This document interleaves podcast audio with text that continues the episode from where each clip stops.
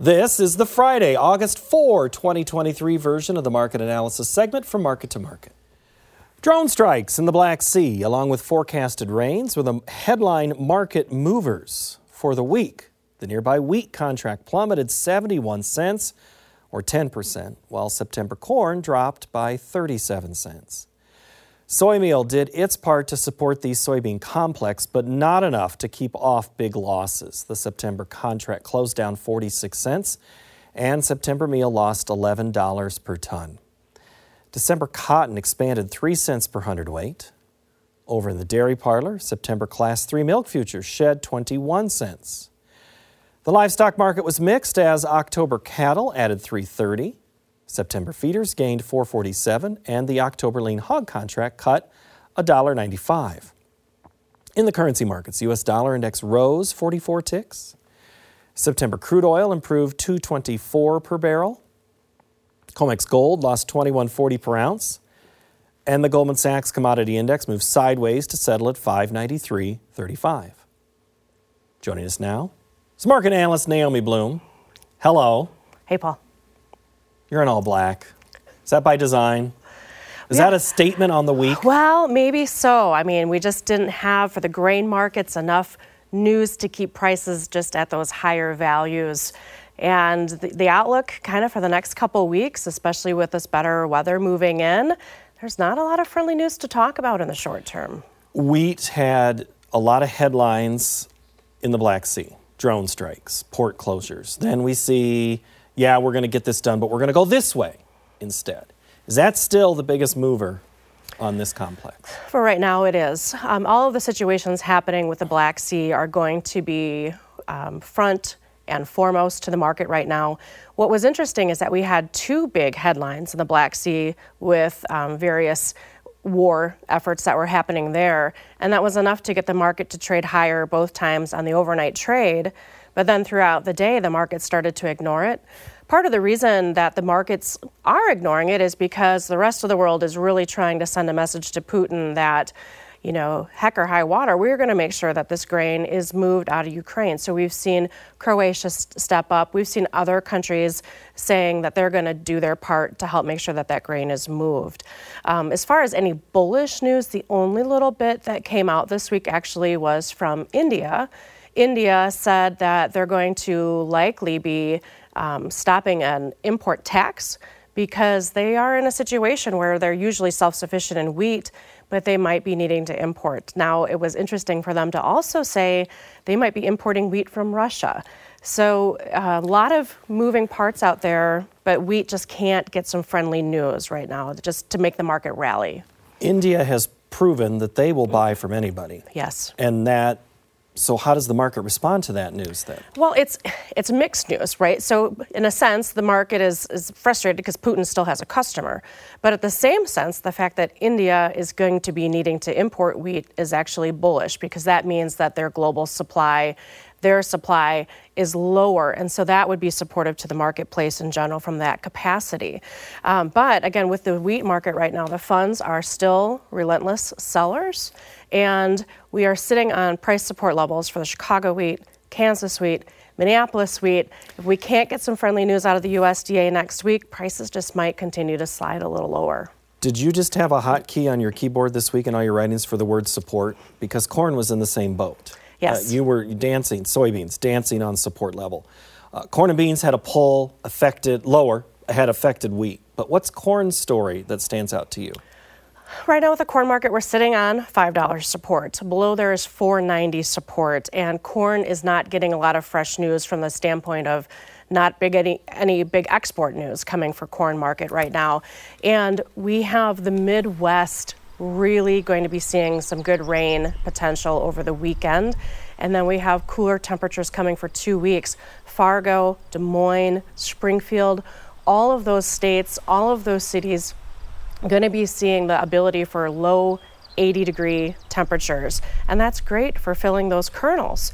So I'm, a little concerned with the corn market. With the USDA report next week, the USDA is going to be probably slow to drag their feet on any big further yield reductions. They don't have boots in the ground measuring yield for this report. So they're doing farmer survey, they're doing a little bit of satellite imagery, and then the uh, st- statistical surveys that they traditionally do also.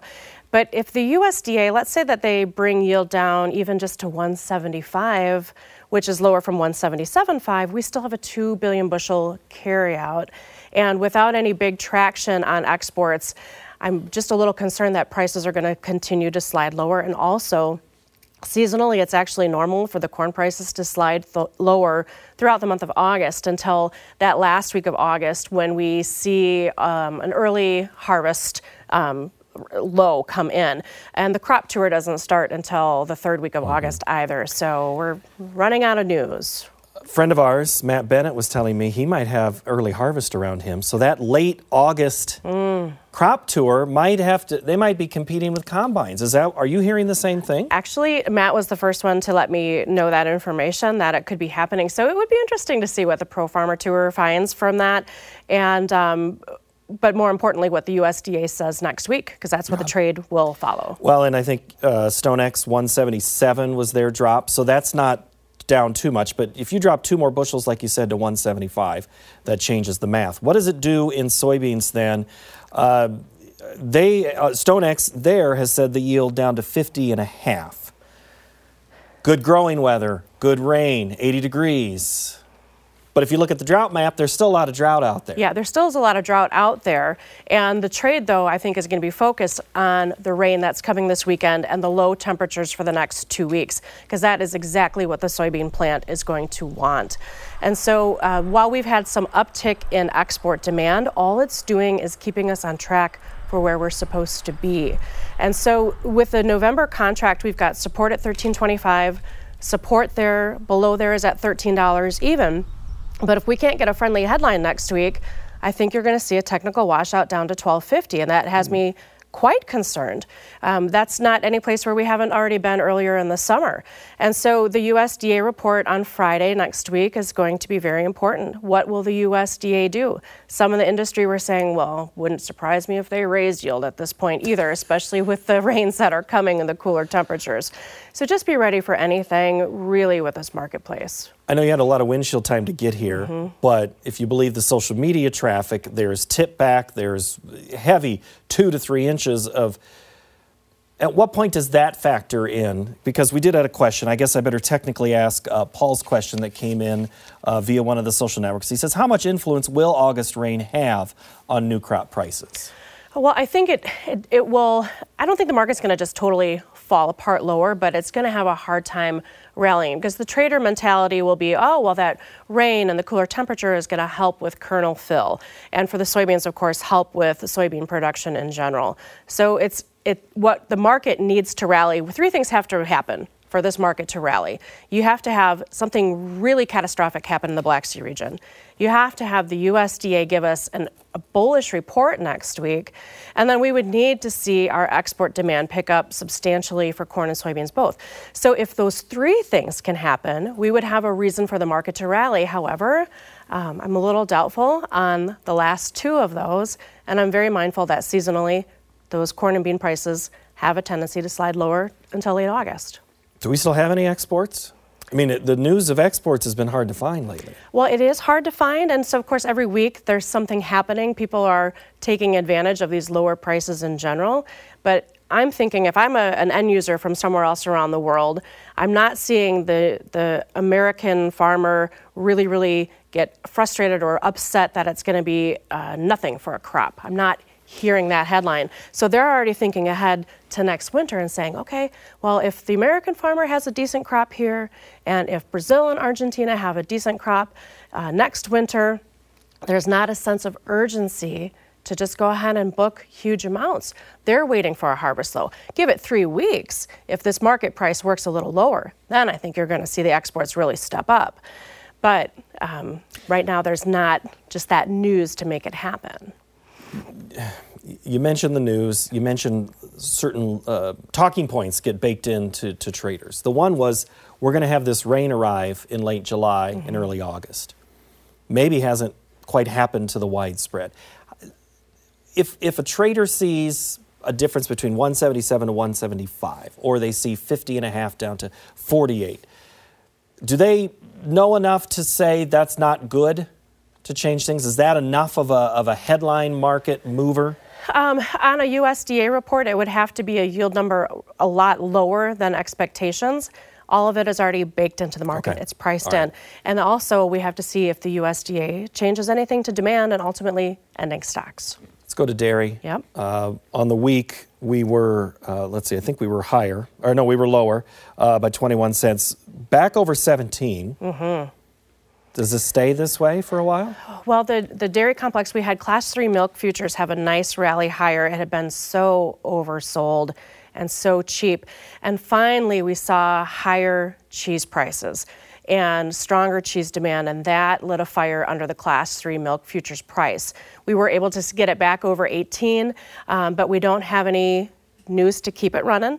So prices have set back a little bit lower for the milk production numbers, now we're at a point where we have production flatlined, and we actually have uh, less dairy cows than a year ago at this time. So we're starting to see a marketplace that has responded with a little bit less production, but we still don't have a very bullish headline there. Our exports are down from a year ago, and domestic demand right now is it's okay. We're going to start to see the demand pick up as we start to get ready for the holiday season, so that's encouraging but it's all about the cheese right now. What's it all about in live cattle? Well, that marketplace, it's kind of the same story, different week. You know, we still have tight supplies. What, what I noticed with the October contract for live cattle, the December contract, and the February contract, they are all still respecting the bearish key reversal that the market had from a couple weeks ago after that cattle on feed report, where we had higher placements coming forward. So that's been keeping a little bit of pressure on those nearby contracts. We also have seen a pullback in the cutout values. And so um, that's been kind of weighing on things. But the deferred contracts are still a friendly story, of course, because of lower supply. And with the feeder cattle, what I really noticed on that inventory report is that the um, feeder cattle that are off feedlots are down 1.3 million head from a year ago. I mean, that's not anything that gets replaced anytime soon. And so, of course, that's why the feeder cattle market has a lot of support nearby and the deferreds as well. Um, but as far as front month live cattle go, we're still just keeping it um, an ebb and flow between what's the demand doing, what's the export demand doing, and what's cash prices doing. Okay, so then that makes sense on live cattle, but then on the feeder side, are, is the bigger story. So in a, in, a, in a week or a time when support's being tested on grains, that no longer is the headline. You're still seeing the lack of animals as the big driver moving forward. It is 100% yeah. the biggest driver going forward. What about yeah. in hogs? So, a tale of a couple different things, right? So, we have the August contract, which has just been racing higher, you know, up to over 100. And so um, that has been substantial. But the October contract, the December contract, they also had a little bit of a rally, but of course not as much. So we're seeing um, normal for this time of year for the hog prices to have an increase. We are seeing some good demand. The um, cutout value was the most it had been in 11 months earlier this week, and then saw a little bit pullback as the week ended. But going forward with the October contract, right now it is trading at a discount to cash, which is normal. But normally the discount is around $13, and right now it's about 20. So it's um, supportive going forward, and the producers are doing a great job of keeping current. So I would say with the hogs for the October and December contract, probably start to see it just trade sideways as we start to head into fall. And we are going to head to the end. Naomi, thank you so much. Thank you. Appreciate it. We're going to pause this analysis, continue our discussion about these markets in our Market Plus segment. You can find both analysis, which we just finished up, and plus on our website of markettomarket.org. All of these resources, by the way, are free. We've been watching corn harvest in Texas and hay cuttings in the Midwest this week on our Instagram. We love sharing your images on our story section. Follow our feed at Market to Market Show. Next week, we look at how one producer is finding additional revenue on the dairy farm. Thank you so much for watching. Have a great week.